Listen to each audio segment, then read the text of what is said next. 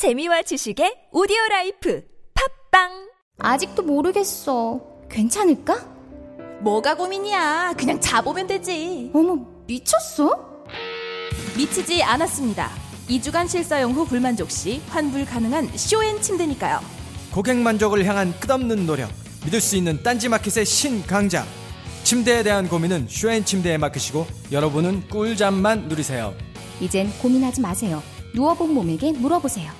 편안함을 파는 사람들 쇼앤 침대 딴지마켓에 있습니다 주권자로서의 책임을 다합시다. 옛날에는 왕이 똑똑해야 나라가 편했습니다. 지금은 주권자가 똑똑해야 나라가 편하지 않겠습니까?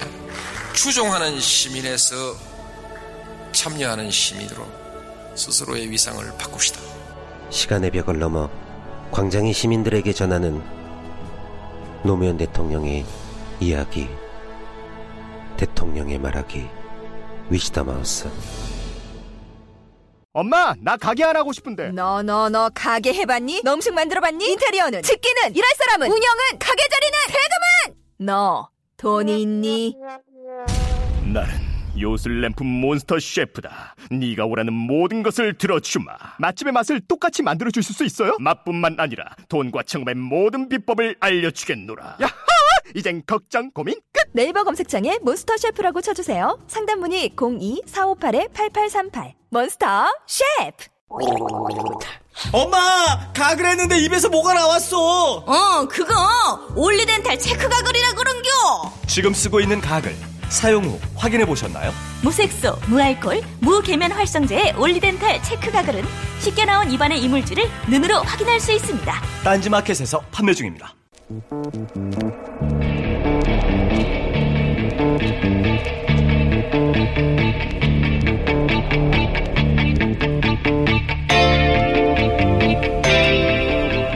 안녕하세요. 김호준입니다. 뉴스 공장 2016년 마지막 방송입니다. 지난 3개월 뉴스 공장은 세상을 보는 나만의 창을 위해 매일 망치, 대패 만들어 왔습니다. 사람의 일이란 모르는 것인지라 앞으로 얼마나 더 이 공장을 돌릴지는 저도 모릅니다. 하지만 그날까지 한 가지는 약속 드릴 수 있습니다. 대충 하겠습니다. 격식에 매여 엄숙하고 비장하고 진지한 것이 진실을 전하는 유일한 방식은 아닙니다. 웃고 떠들고 까불며 산만하고 가볍게 친구들끼리 마주 앉아 대충 잡담하듯이 그렇게 저만의 방식으로 진실하겠습니다. 다음 방송은 2017년 새해 첫 방송입니다. 특별히 예고할 신년 특집 없습니다. 그럼 2016년 마지막 방송 시작하겠습니다.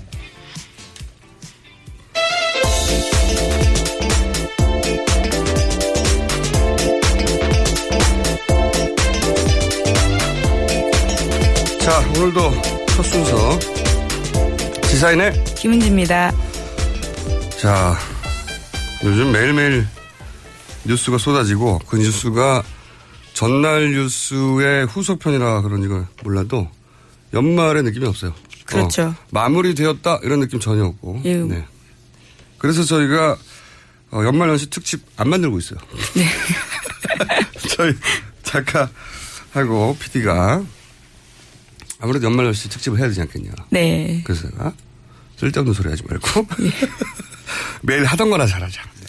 자, 어, 뉴스가 정말로 어제 뉴스 다음 후속 뉴스가 계속 나오는 방식으로 나오고 있어요. 예, 그렇습니다. 첫 번째 뉴스가 뭡니까? 예, 태블릿 PC 관련된 뉴스 다시 한번 또 전해드릴 수밖에 없는데요. 태블릿. 예. 네. 예, 어제 그 최순실 씨 관련된 2차 공판 준비 기일이 열렸습니다. 여기서요, 이제까지는 최순실 씨만 이 태블릿 PC에 대해서 문제 삼고 있었거든요. 그런데 같이 재판을 받는 정호선 전 비서관이 갑자기 어제 태블릿 PC 감정을 주장하기 시작한 겁니다. 이제 정전 비서관의 변호사가 어 그 공판 기일이 열리기 하루 전날 새롭게 선임된 사람이 있거든요. 이 차기환 변호사라고요. 새로 특조위 변호사 출신이기도 한데요. 이 전날 변호인으로 선임됐던 이 차 변호사가 태블릿 입수 절차가 적법한지 다뤄야 한다 라면서 이 증거 능력을 문제 삼았다라는 겁니다.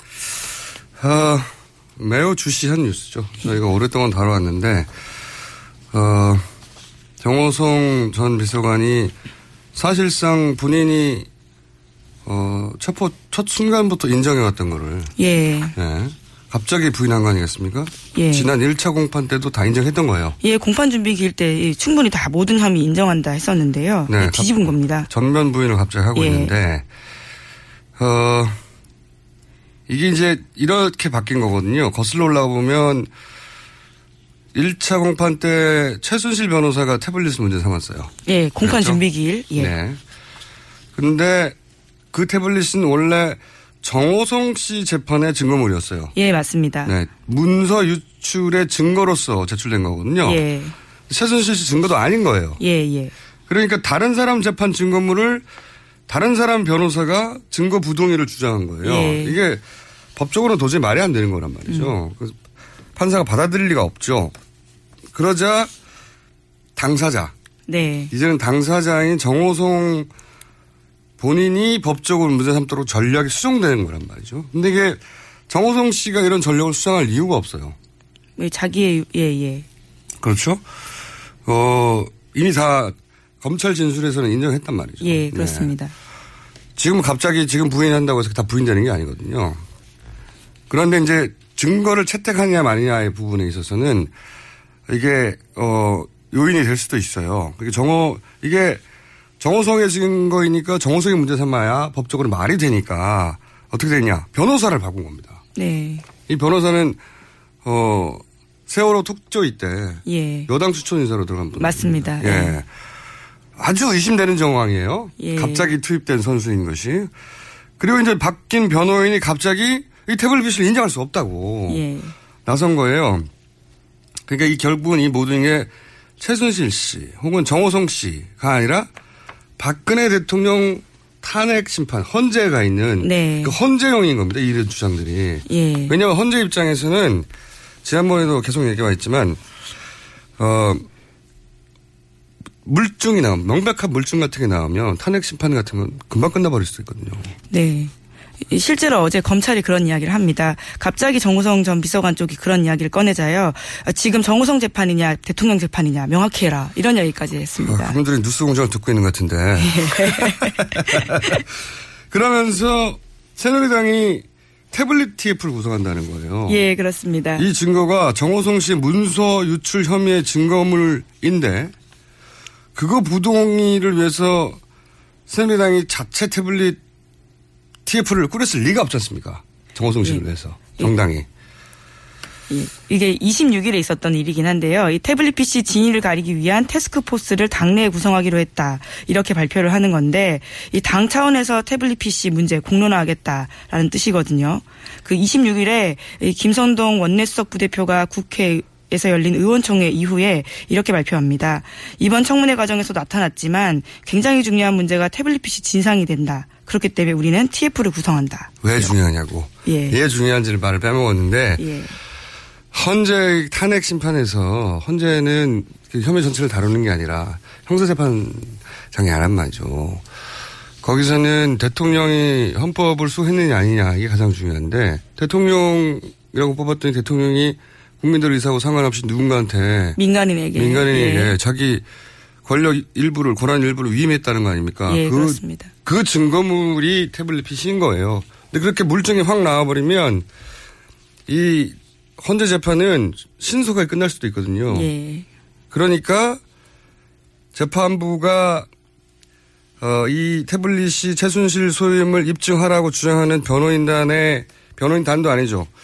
그 사실상 박근혜 대통령의 변호인 역할을 하고 있는 이 최순실 변호사 또는 정호성 변호사 주장을 받아들여서 외부 기관에 맡기는 순간 두 가지가 벌어지는 겁니다. 하나는 시간이 지연되는 거예요. 네. 시간이 지연되는 그렇죠. 시간 끌기는 기본이죠. 예. 그리고 제가 계속 주장했지만 이것이 어떤 식으로든 외부로 나갈 경우 어, 훼손되는 결과가 그 훼손되는 건 증거물로서의 증거 능력, 훼손되는 결과가 돼 법원으로 되돌아갈 가능성이 있다, 있다, 있다.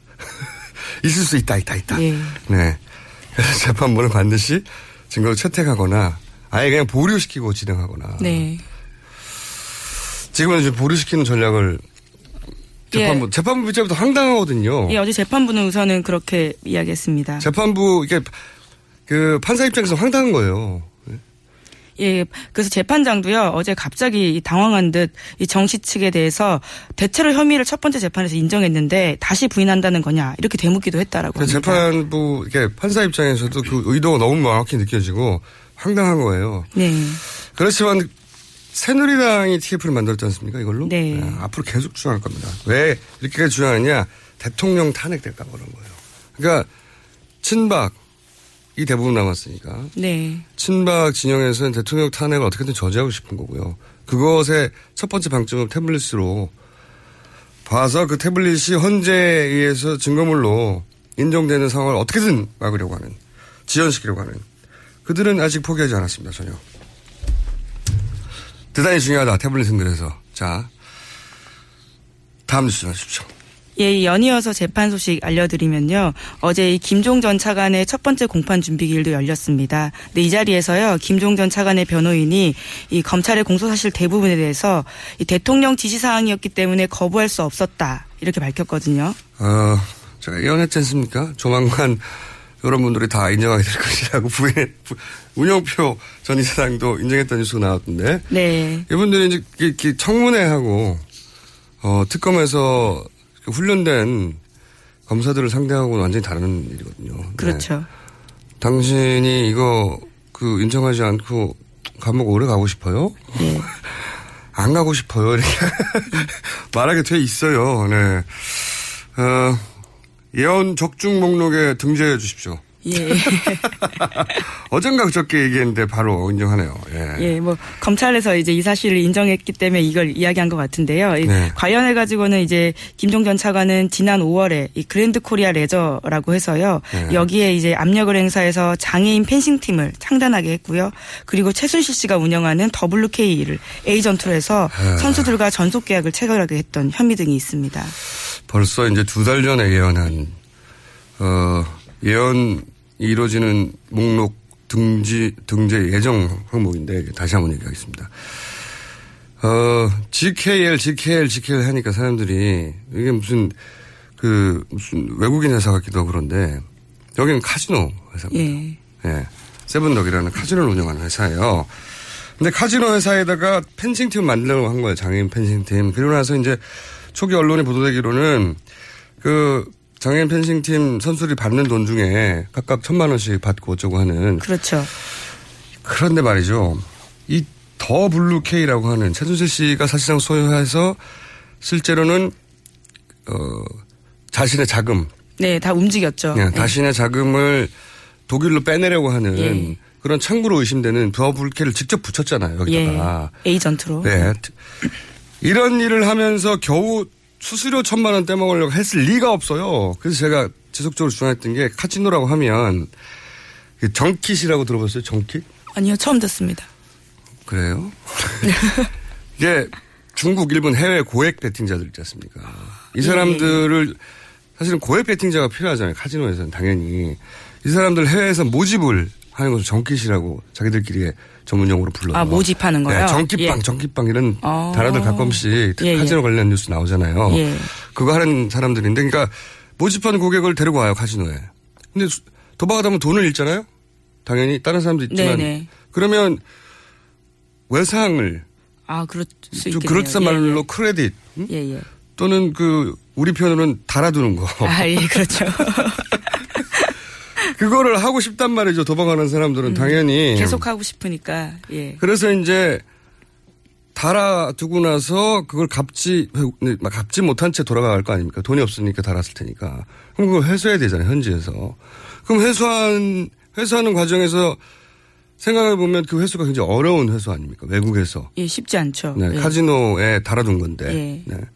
그 도박할 때는 신나게 했지만 누구 내고 시켰어요 이거를? 그러면 그걸 끝까지 받아야 될 거 아닙니까? 예. 그 과정에 이권이 굉장히 큽니다.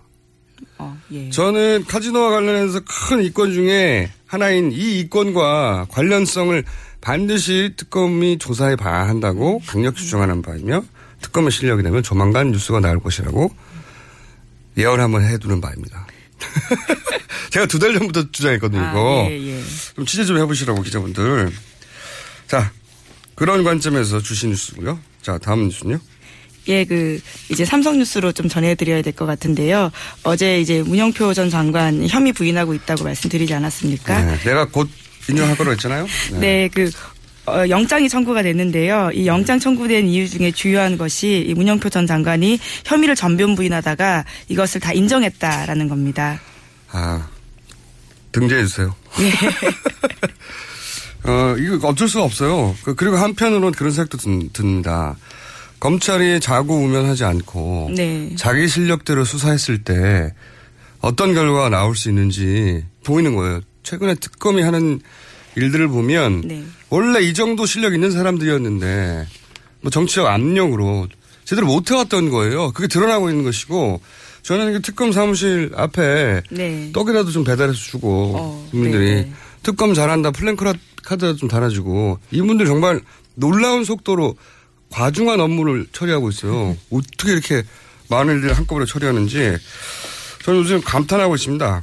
그래서 어, 그 근처에 사시는 분들이나 또는 떡집을 하시는 분들이나 기타 아, 특검이 잘하고 있다고 생각하는 분들은 어, 응원도 좀 해주시고 거기 플랜카드도 좀 걸어주시고 스티커도 붙여주시고 이분들 응원해 드려야 돼요. 네. 미친 듯이 일하고 있어요 지금 보니까 어, 기대가 큽니다. 자 그런데 그분들이 또 밝혀낸 게 어, 문영표 전 이사장 관련해서 예, 현 이사장입니다. 전 장관이고요. 예. 이제 이사장 예, 뭐 그러시겠죠, 이제. 네 예. 못하겠죠. 전 이사장 해야죠 사실상 예. 이사장이 이제 부- 인정했고 예. 또 관련 뉴스들도 있죠. 예, 그렇습니다. 이제 그 과정에서 그 문영표 전 장관이 이 연금공단 이사장 자리를 약속받고 삼성 합병에 찬성을 종용했다라는 전직 그 보건복지부 고위 관계자의 증언인데요. 네. 이 사람은 인구정책실장으로서 연금정책국을 산하에 둔 차관 바로 아래 1급 고위직입니다. 네. 이 사람의 이 증언에 따르면 자신이 이 삼성 합병에 대해서 소극적으로 지시를 이행하자 결국 그만두라라고 했고요. 그리고 자신이 이제 8월 11일 지난해 8월 11일에 퇴임 인사를 하러 가자 문 전 장관도 나도 곧 그만둘지 모른다. 이 그만두면 연금공단 이사장으로 갔으면 한다. 이런 이야기를 했는데 실제로 4개월 뒤에 연금공단 이사장이 됐다라는 겁니다. 음, 그런 약속을 본인이 받고 이렇게 어, 해서는 안 될 일을 마구 한 거군요. 예, 그렇게 그- 추정되는 그런, 예, 거겠잖아요 증언이 나왔습니다. 네. 그리고 이제 앞으로 또 관련해서 이런 분들이 자꾸 실토를 하잖아요. 그러니까 예. 너 이런 이런 이득을 줄 테니까 부역을 해. 네.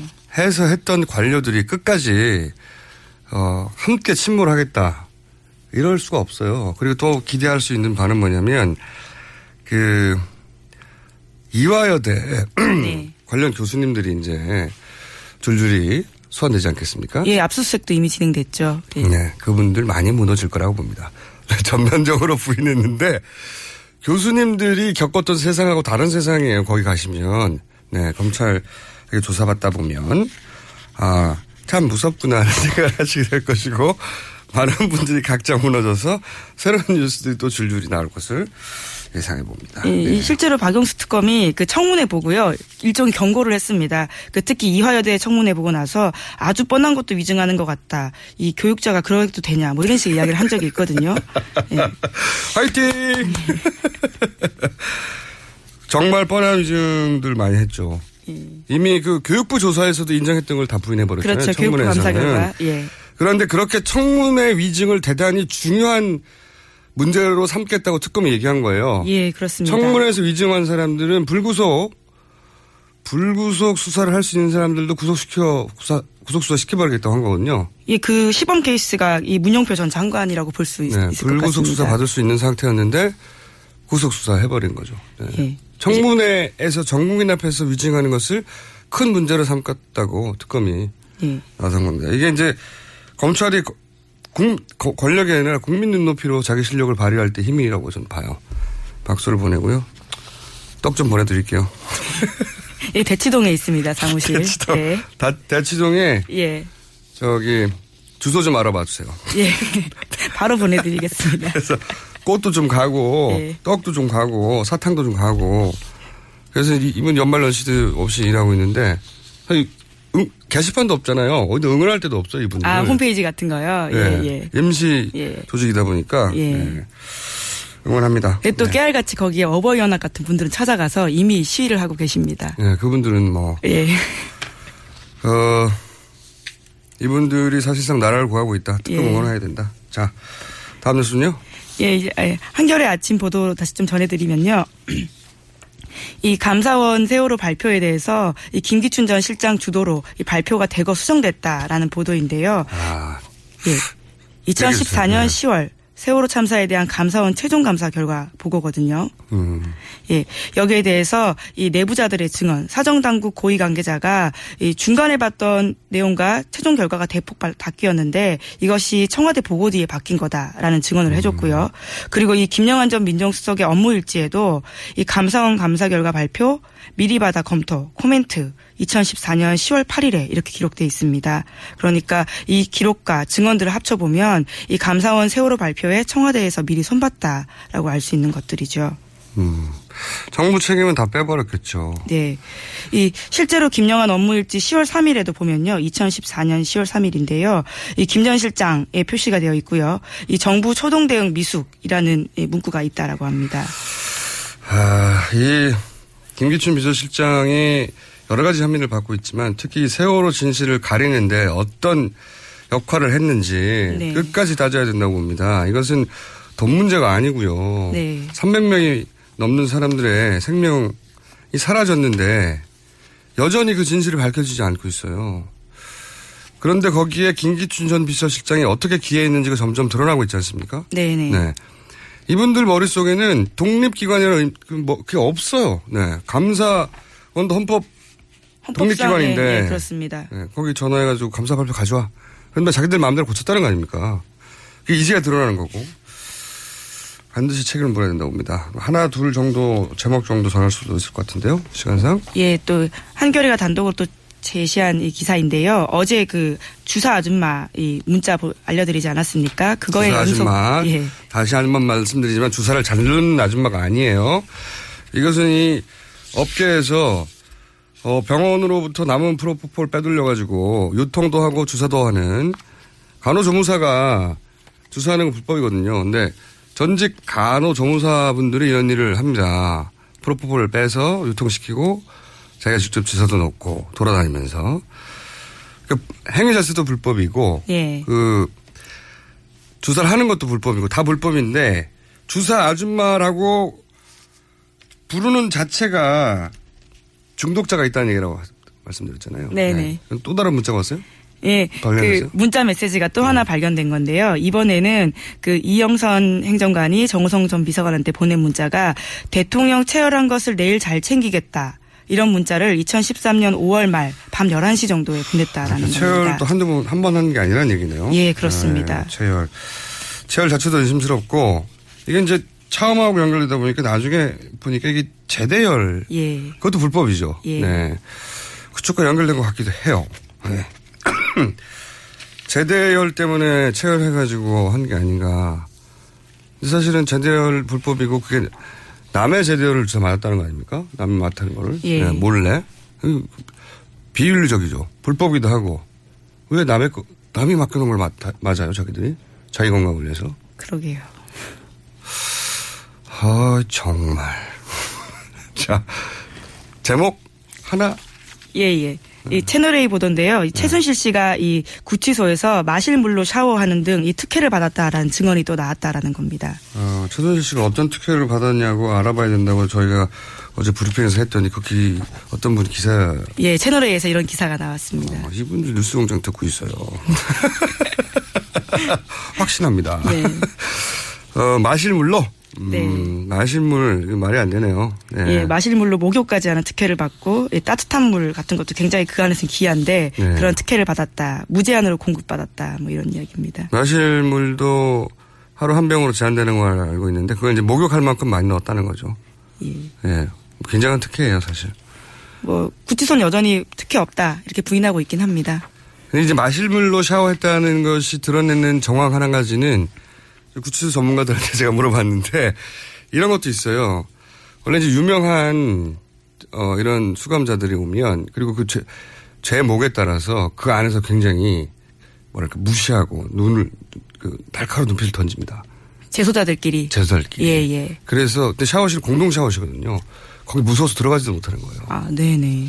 그런 재소자 수감자들이 최순실 씨를 아주 매서운 눈으로 쳐다보고 있고 그 눈치를 보느라 방 밖을 나가지 못하고 어, 마실 물로 몸을 닦고 있다. 이런 정황을 드러내는 거입니다. 그냥 단순 특혜가 아니라. 근데 그게 이제 보통 사람은 그러고 말아야 되는데 이분은 그 상황을 마실 물을 많이 공부받아서 해결하고 있는 거죠. 거기서부터 특혜인 거죠. 예, 예. 두 가지 뉴스가 동시에 있는. 예리하지 않습니까? 네. 오늘 여기까지 하겠습니다. 시사인의 김은지였습니다. 감사합니다. 굶고 뛰고 땀 빼고 다 해봤다. 그래봐야 소용없었다. 다이어트는 결국 먹는 게 문제다! 동결건조 채소와 곡물, 단백질, 그리고 효소와 비타민, 미네랄로 만든 다이어트 전용 그린 스무디로 하루 한두 끼만 바꿔 드세요. 검색창에서 비타샵을 검색해주세요. 아무도 묻지도 따지지도 않고 가입하셨다고요? 보험은 너무 어려워요. 걱정 마십시오. 마이보험 체크가 도와드립니다. 1800-7917 마이보험 체크로 지금 전화 주세요. 1800-7917 이미 가입한 보험이나 신규 보험도 가장 좋은 조건을 체크해서 찾아드립니다. 인터넷 한글 주소 마이보험.com 또는 카카오톡에서 아이디 검색 마이보험을 친구 추가하여 상담하실 수 있습니다. 여성 여러분, 골반이 삐딱하면 허리가 아파요. 아, 아랫배가 나와요. 골반이 바로 서야 건강도 아름다움도 바로 섭니다. 바디로직을 입으세요. 토크밴드의 입체적인 탄력이 틀어진 골반을 바로잡습니다. 간편하고 확실한 골반 교정 타이즈. 바디로직. 삐딱한 남성 골반에도 역시 바디로직. 바디로직의 효과를 못 느끼셨다면 100% 환불해드립니다. 자세한 환불 조건은 홈페이지를 참조하세요.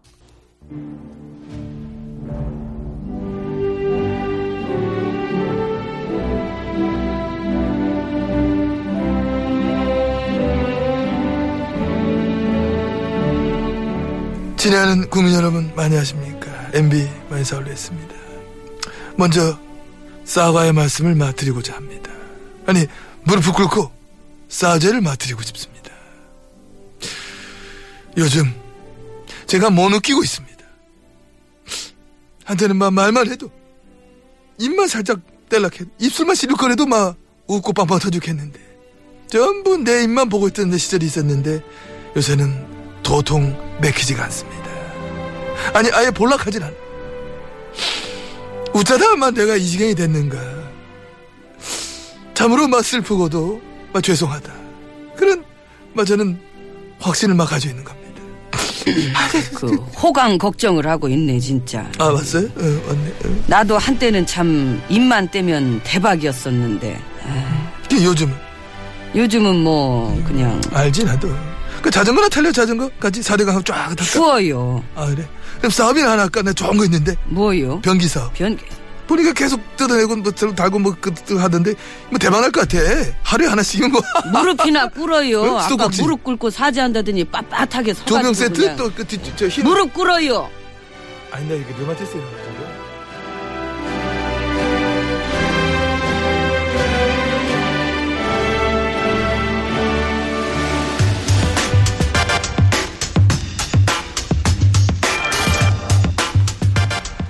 어제 최태민 씨의 아들이자 최순실 씨의 이복 오빠 최재석 씨가 특검에 출석을 했습니다. 이 최재석 씨의 특검 출석을 사실상 이끌었고 그리고 박근혜 대통령 7시간 미스터리에 대해 성형 시술 의혹을 처음으로 제기했고 최순실 씨 재산 내역을 오랫동안 취재했던 개인적으로 김호준이 선정한 누가 뭐래도 올해의 기자 고발뉴스 이상호 기자 연결해 보겠습니다.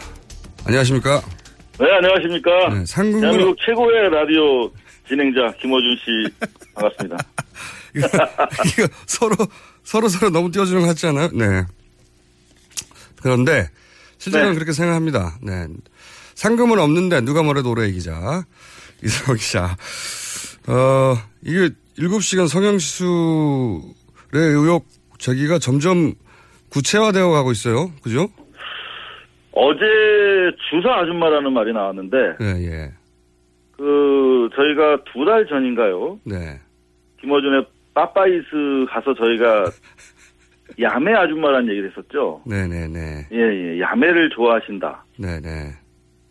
그런 얘기를 했었는데 또 야매보다는 좀 점잖은 말로 이렇게 주사 주사가 돼서 보도가 됐더라고요. 네네. 등장을 했고 성형 시술의 의혹도 점점 짙어지고 있어요. 네. 진작부터 주장했던 반대 이상 기자가 자 홈런을 여러 번 그때는 몰랐는데 홈런으로 확인되어 가는 중인 여러 보도를 했고 어 근데 이제 그거하고 비교할 수 없는 정도의 큰 홈런이라고 저는 보여지는 이 최재석 씨 관련 인터뷰를 오래전에 했었고 그리고 네. 여러 가지 이야기를 직접 들었지만 그동안 기사하지 못하셨어요, 그죠? 어, 확인 가능한 부분에 대해서 먼저 했고요. 네. 워낙 무시무시한 얘기들이 많아가지고. 그러니까 알아도 보도 못하는 거 있거든요, 정말. 그러니까요. 우리가 예. 좀 그런 게 있잖아요. 너무 무서웠어. 저 오촌 살인 사건 관련해서도 네. 아는 건 아직도 여전히 많은데 다 말을 못 하고 있어요. 그러니까요. 그 심정은 제가 압니다. 요거 잘못 말했다가 나 사라질지도 몰라 이런 거 있거든요. 그러니까. 그거 아는데, 근데 특검에 지금 최대도 씨가 이- 출석을 해버렸고, 이제 특검 네. 앞에 공식적으로 이야기들을 내놨겠죠. 어, 그 중- 사실은 특검을 제가 두 번에 걸쳐서 이제 조력자 입장에서 면담을 했고 네. 그때 최재석 씨로부터 우리가 취재한 내용들 중에 보도한 거 그리고 보도 안 했는데 중요한 거 다 전달했지 않습니까, 특검에. 네, 전달을 다 했어요. 그래서 특검이 보고 싶다. 네, 특검이 그걸 최재석- 보고 최재석 씨를 네. 불러야 되겠다 해서 부르게 된 거죠. 그래서 이제 전화번호 서로 교환시켜주고 네네. 그래서 이제 어제 드디어 들어갔는데 7시간 만에 나왔더라고요. 그러니까 이상호 기자로 인한 어 말로 홈런으로 예정되어 있으나 아직 홈런으로 판정되지 않고 공중에 떠 있는 볼. 네. 그런데 자 이것이 말로 홈런으로 광전수석에 떨어질지 제가 몇 가지 질문을 좀 드려볼게요. 아마 최도혁 씨 네네. 수사 결과를 특검이 발표할 수도 있고 아닐 수도 있고 한데 네네. 안 할지도 모르니까 먼저 특검의 네. 수사 내용이 뭐였는지 좀 여쭤보고 싶은 게 우선 어 간단하게 어떻게 만났는지 먼저 말씀해 주시고 그리고 최씨 일가의 부동산 규모가 네. 최태민 씨의 친아들이니까요 어느 정도 수준인지 알고 있는지도 좀 말씀해 주시고 먼저 예, 예, 알겠습니다. 네 뭐 부동산 일단- 동산 뭐 이런 거 다요 예 예, 예. 싹 말씀드리겠습니다. 그, 제보가 뭐 상당히 다양하게 많이 오는데, 네. 최태민 씨 아들이 어디 있다는 거예요, 충청도에. 네. 근데 사뭇 구체적이라서 그냥 꽉 날 거라고 생각하고 내려갔는데, 네네. 공장에 공장. 근데 아무도 없는 거예요. 어. 페어에. 그래서 계속 뒤지고 다니는데, 우연히 만났어요, 그분을. 음. 근데 나중에 인터뷰에 응해 주시더라고요. 그래서 이유를 물었더니 큼직한 놈들이 세 명이서 경차에서 내리더라. 그래서 쟤들이 약간 이상하다고 생각해서 기자 아닌 줄 알고 만나줬대요. 그래서 여하튼 간에 네. 이상호 그렇게 마, 네. 기자의 행세 기자처럼 안 보이죠 네. 네, 그러니까 그래서 이제 이야기를 이제 서로 체크하면서 듣잖아요. 네. 근데 1차 인터뷰 내용이 이제 그 부동산에 대한 거였어요. 네. 그러니까 93년 10월 최태민이 94년 5월에 사망한 걸로 돼 있는데 네. 7개월 전에 그 자신의 아버지가 그러더라는 거야. 이 돈을 이제는 그분한테 돌려줘야겠다. 그분이 하면 박근혜 대통령이요. 그러니까 특정은 안 했어요, 이분은. 음, 음, 그분에게 이제 이 재산을 돌려드려야겠다. 음.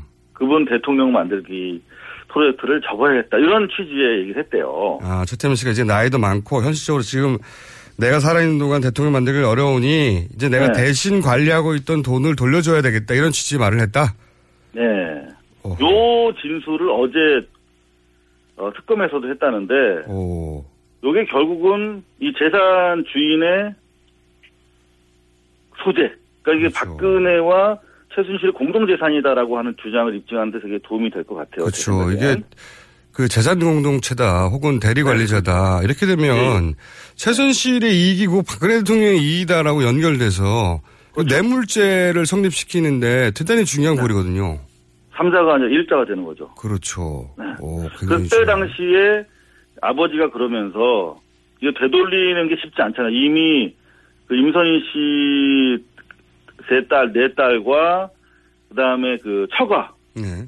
처가 쪽으로 이미 다 재산이 차명으로 분산된 상태였기 때문에 임선희는 최순실 씨의 모친, 예. 모친 다섯 네. 번째 와이프. 네. 그래서 이 저항이 분명히 있을 거 아닙니까? 그렇죠. 그래서 이제 유일하게 자기가 거래하던 아들한테 땅 문서를 다 줬대요. 아, 그때 땅 문서가 그때 돈으로 한 천억 대 정도, 물건으로 한 30건 정도 된다고 그랬어요. 그때 돈으로 천억이요. 네. 90년대 초반에 93년 10월 기준으로.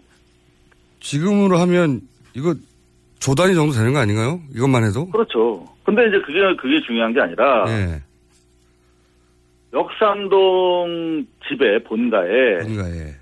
지하에 200평 되는 창고가 있었는데, 거기 운보 그림, 뭐, 이게 명화들이 예. 400점 가량 있었고, 400점. 그 다음에, 네네. 그 다음에, 동산에 대해서 말씀드리는 거예요. 그 다음에, 예. 안방을 지나면 박근혜 씨가 오면 머물던 내실이 별도로 있었대요. 안방 지나서.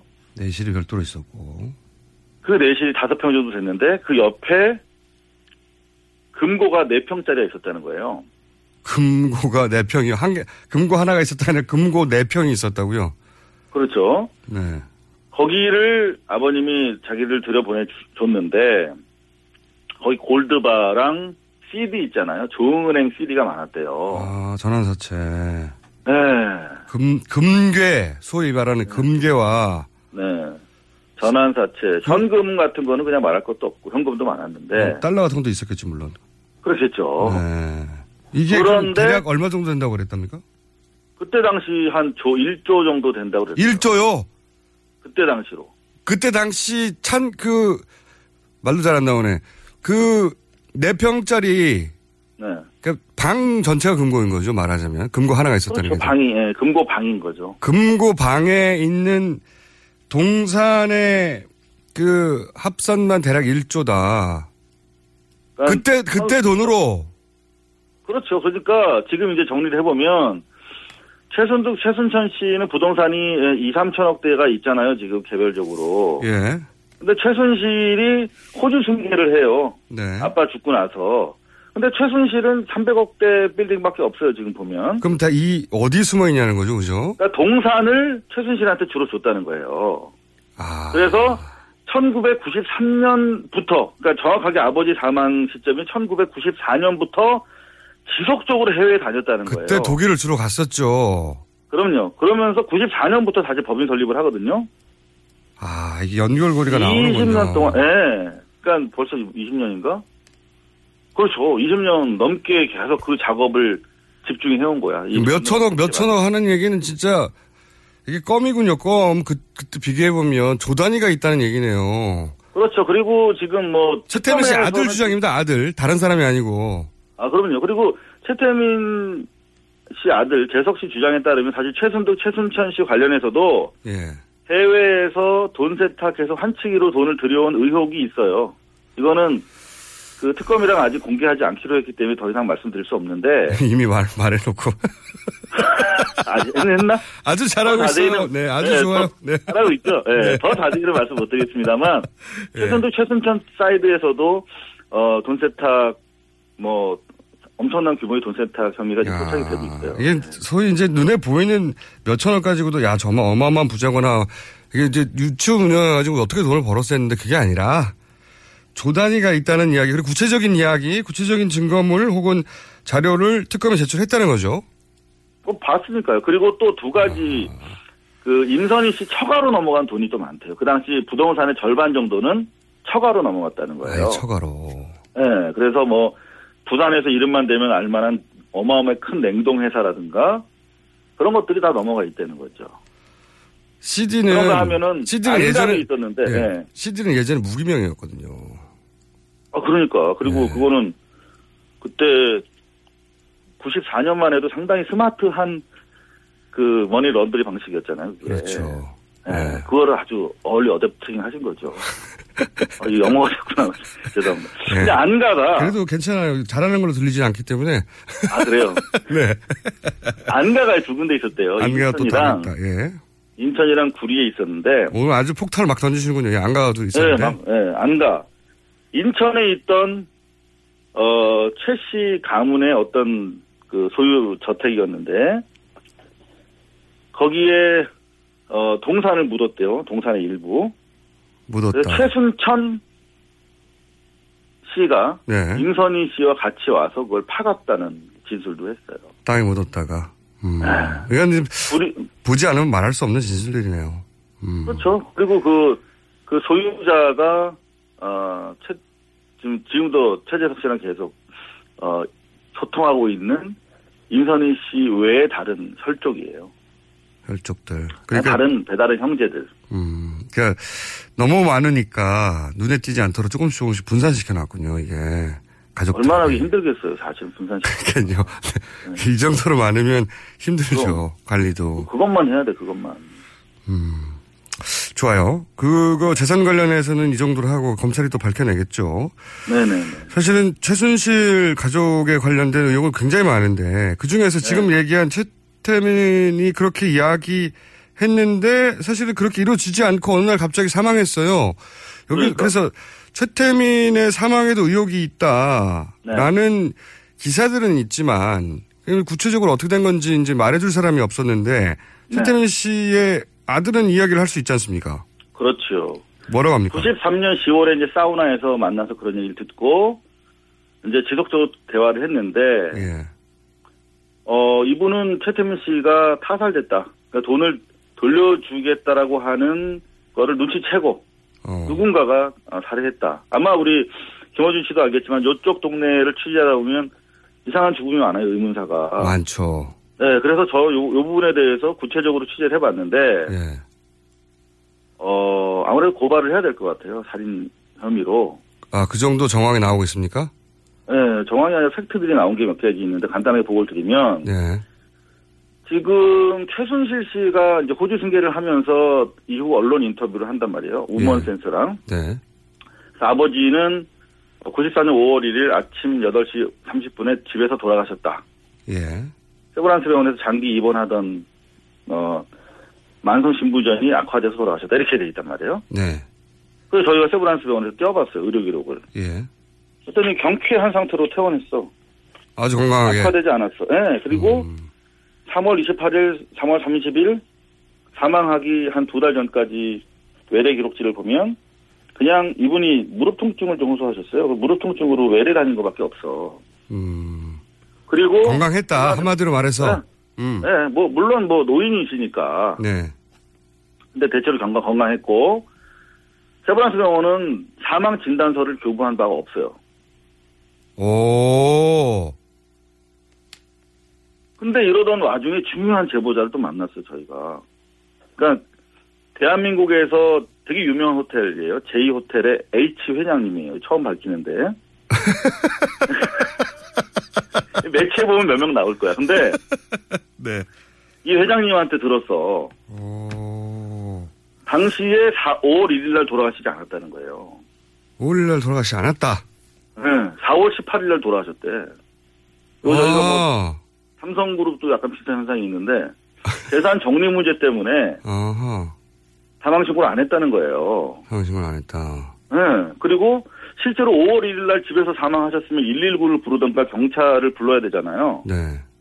저희가 근데 박주민 의원실이랑 같이 경찰청에 확인해 보니까 변사 신고도 안 돼 있어. 119에도 어, 접보가 안 돼 있어요. 사망 일자도 다르고 사망 진단서 네. 끌어준 적도 없고 그리고 사망과 관련한 신고도 없고 네네. 그리고 그 전에는 최태민 씨가 아들 최재석 씨를 불러서 이 돈을 돌려줘야 되겠다고 한 일이 있고 그런데 그 일이 있은 후에 이런 식의 이상한 죽음을 맞이했다. 건강한 사람이었는데. 참 김호준 씨 정리 참 잘하시네요. 그러게요. 저도 훌륭하다고 네. 생각하고 이제 깔끔하게 정리가 예, 서로 닭살 돋으니까 그만 칭찬을 그만하고 그래서 예. 제이 호텔 H 회장님 말씀에 따르면 예.